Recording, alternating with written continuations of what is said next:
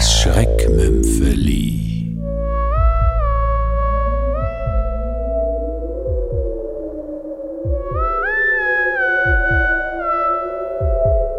Der Fehler von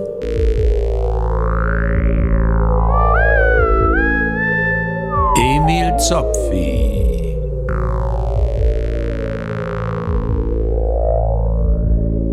Erster Akt. Noch zehn Minuten. Jan und Bill überwachen die Steuerungsanlagen eines Kernkraftwerkes. Es ist der einunddreißigster zwölfter neunzehnhundertneunundneunzig. Ganz ruhig, Bill. Wir haben's im Griff. Glaubst du? Ich bin sicher. Sicher ist nur der Tod. Wir rechnen mit Wahrscheinlichkeiten. Die Wahrscheinlichkeit, dass noch ein Fehler im System steckt, ist eins zu einer Million, sagen die Experten. Ich habe selber mitprogrammiert, damals. Unmöglich, dass man jeden Fehler, den wir eingebaut haben, ortet und korrigiert. Die Zentrale hat eine spezielle Software entwickelt. Geht alles automatisch, glaub mir, Bill. Noch zehn Minuten. Verdammt. Entfährt es Bill. Was ist los? Ein rotes Warnlicht blinkt. Jan eilt in den Kontrollraum. Bill greift in die Hosentasche, sucht das Tuch. Mary. Gute Nacht, Mary. Seine Hand zittert. Mary, meine Liebe. Er hatte Mary und die Kinder nach Montana geschickt, zu ihrem Vater in die Berge. Man kann nie wissen, was alles hochgeht, hatte er zu ihr gesagt. Montana ist sicher. Wir sehen uns wieder im Paradies. Mit einem breiten Grinsen im Gesicht kehrt Jan vom Kontrollraum zurück. Was war los? Nichts. Wie ich sagte, wir haben's im Griff. Und der Alarm eben. Die Leute sind nervös. Fuller hat einen letzten Test gefahren und dabei Mist gebaut. Falsche Taste gedrückt. Die Presse macht alle verrückt. Seit Monaten hacken sie auf dem einen Thema rum. Millennium Bug, das Datumsproblem. Dabei ist das gar kein Problem mehr. Bills Hand fährt in die andere Hosentasche. Da ist ja das Tuch. In der falschen Tasche. Auch ich beginne durchzudrehen. Er tupft sich den Schweiß von der Stirn. Noch fünf Minuten. Fünf vor zwölf, ganz richtig, Bill. Bist du nervös? Es ist heiß hier drin. Ist die Klimaanlage eingeschaltet? Klar. Wenn selbst die Börse verrückt spielt, I B M um zwanzig Dollar fällt und das nur wegen diesen Journalisten, die einen Kack davon verstehen, dann sollten wenigstens wir die Nerven behalten, Bill.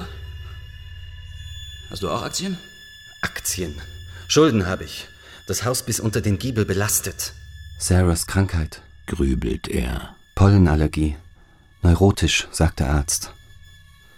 Aber nun sind sie in Sicherheit, an guter Luft, Mary, Sarah und Pete. Bill schaut auf den Bildschirm, beobachtet das Fließschema, Schalterstellungen, Transformatorenspannungen. Energieproduktion im Soll, eintausendachthundert Megawatt, Störmeldungen keine. Alles normal, alles okay. Die Ziffern des Timers springen regelmäßig wie ein Herzschlag. Noch drei Minuten und zehn Sekunden bis Mitternacht. Neun Sekunden. Acht Sekunden. Das ekelt mich an. Was? Dein Optimismus. Reiner Zweckoptimismus. Das bringen sie euch doch bei in diesen Kursen. Du hast doch die Hosen voll. Nur zeigen darfst du es nicht.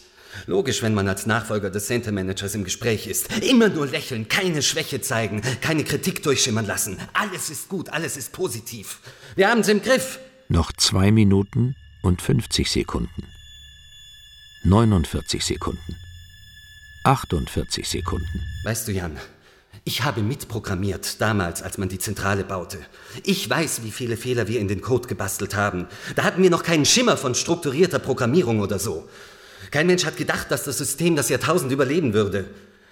Niemand hat bei den Tests gemerkt, dass wir das Datum in einem Minimum von Speicherplatz unterbrachten. Wir mussten sparen, damals. Jedes Bit war Gold wert. Und nun... Komm, Bill, was soll das? Alles gedebuggt, Bill, alles clean. Geh in die Cafeteria, schnapp dir ein Glas. Dort stoßen sie schon an. Zweiter Akt.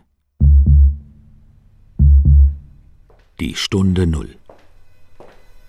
Während Bill durch die Korridore der Zentrale wandert, sieht er durch eine Luke den Reaktor im Freien, einen Betonzylinder, in bleiches Licht getaucht, umgeben vom doppelten Sicherheitszaun. Die verstärkt aufgezogene Wache hält Ausschau. Ein Scheinwerfer kreist. Was ist aus unserer Technik geworden? Sinniert Bill und wird zunehmend von düsteren Gedanken geplagt. Ein Konzentrationslager. Eine Zeitbombe. Gleich kann sie hochgehen. Wenn das Datum schaltet, wenn dann auch nur eine einzige Berechnung falsch ist und Null ergibt in einem Quotienten, dann wumm. Ein gewaltiger Lichtbogen, Blackout, das Ende. Dabei wollten wir eine bessere Welt schaffen. Damals. Ich, ein junger, erfolgreicher Ingenieur. Und Mary. Es war Liebe auf den ersten Blick, damals in Salt Lake City, als sie sich kennenlernten. Mary leistete als Lehrerin ihr Jahr bei den Mormonen ab. Das Paradies auf Erden wollten wir schaffen. Das schworen wir. Und nun? Während er ein leises Zittern im Betonboden des Korridors spürt, hört er in der Cafeteria schon den Lärm der Stimmen, die klingenden Gläser und die Happy New Year und Happy Millennium Rufe. Bill bleibt stehen.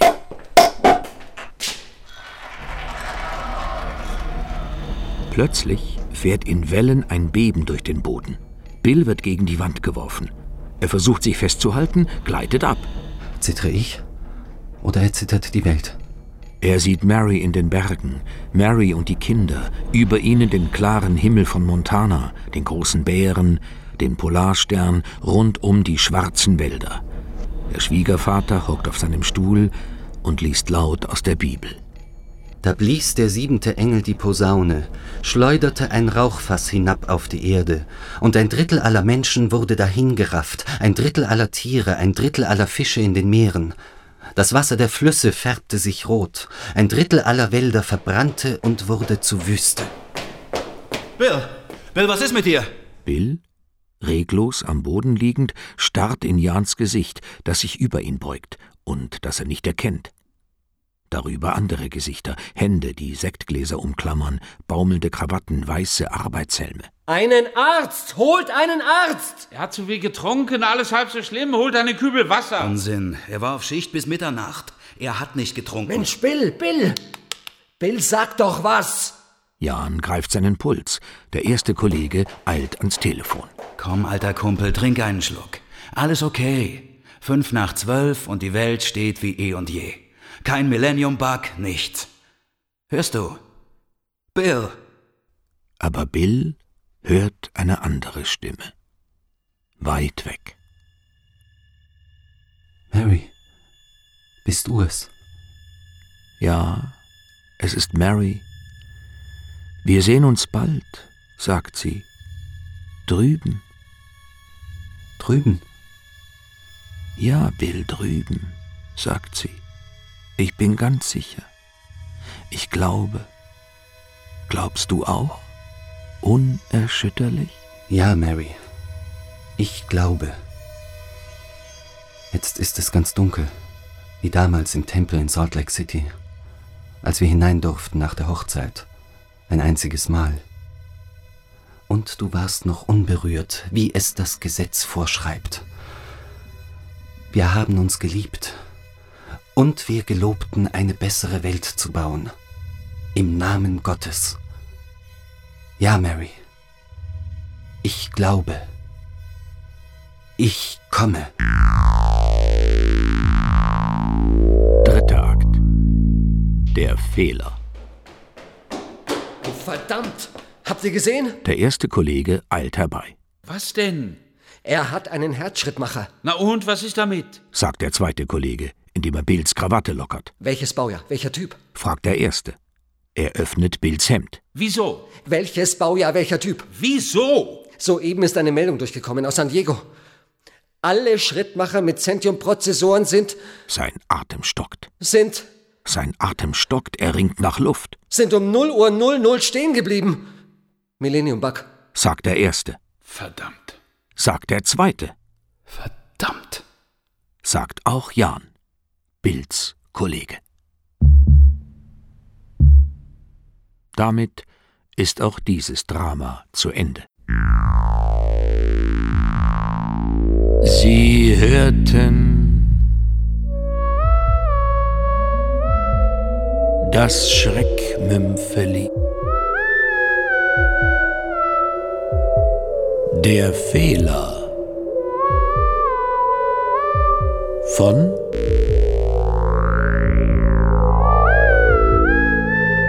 Emil Zopfi.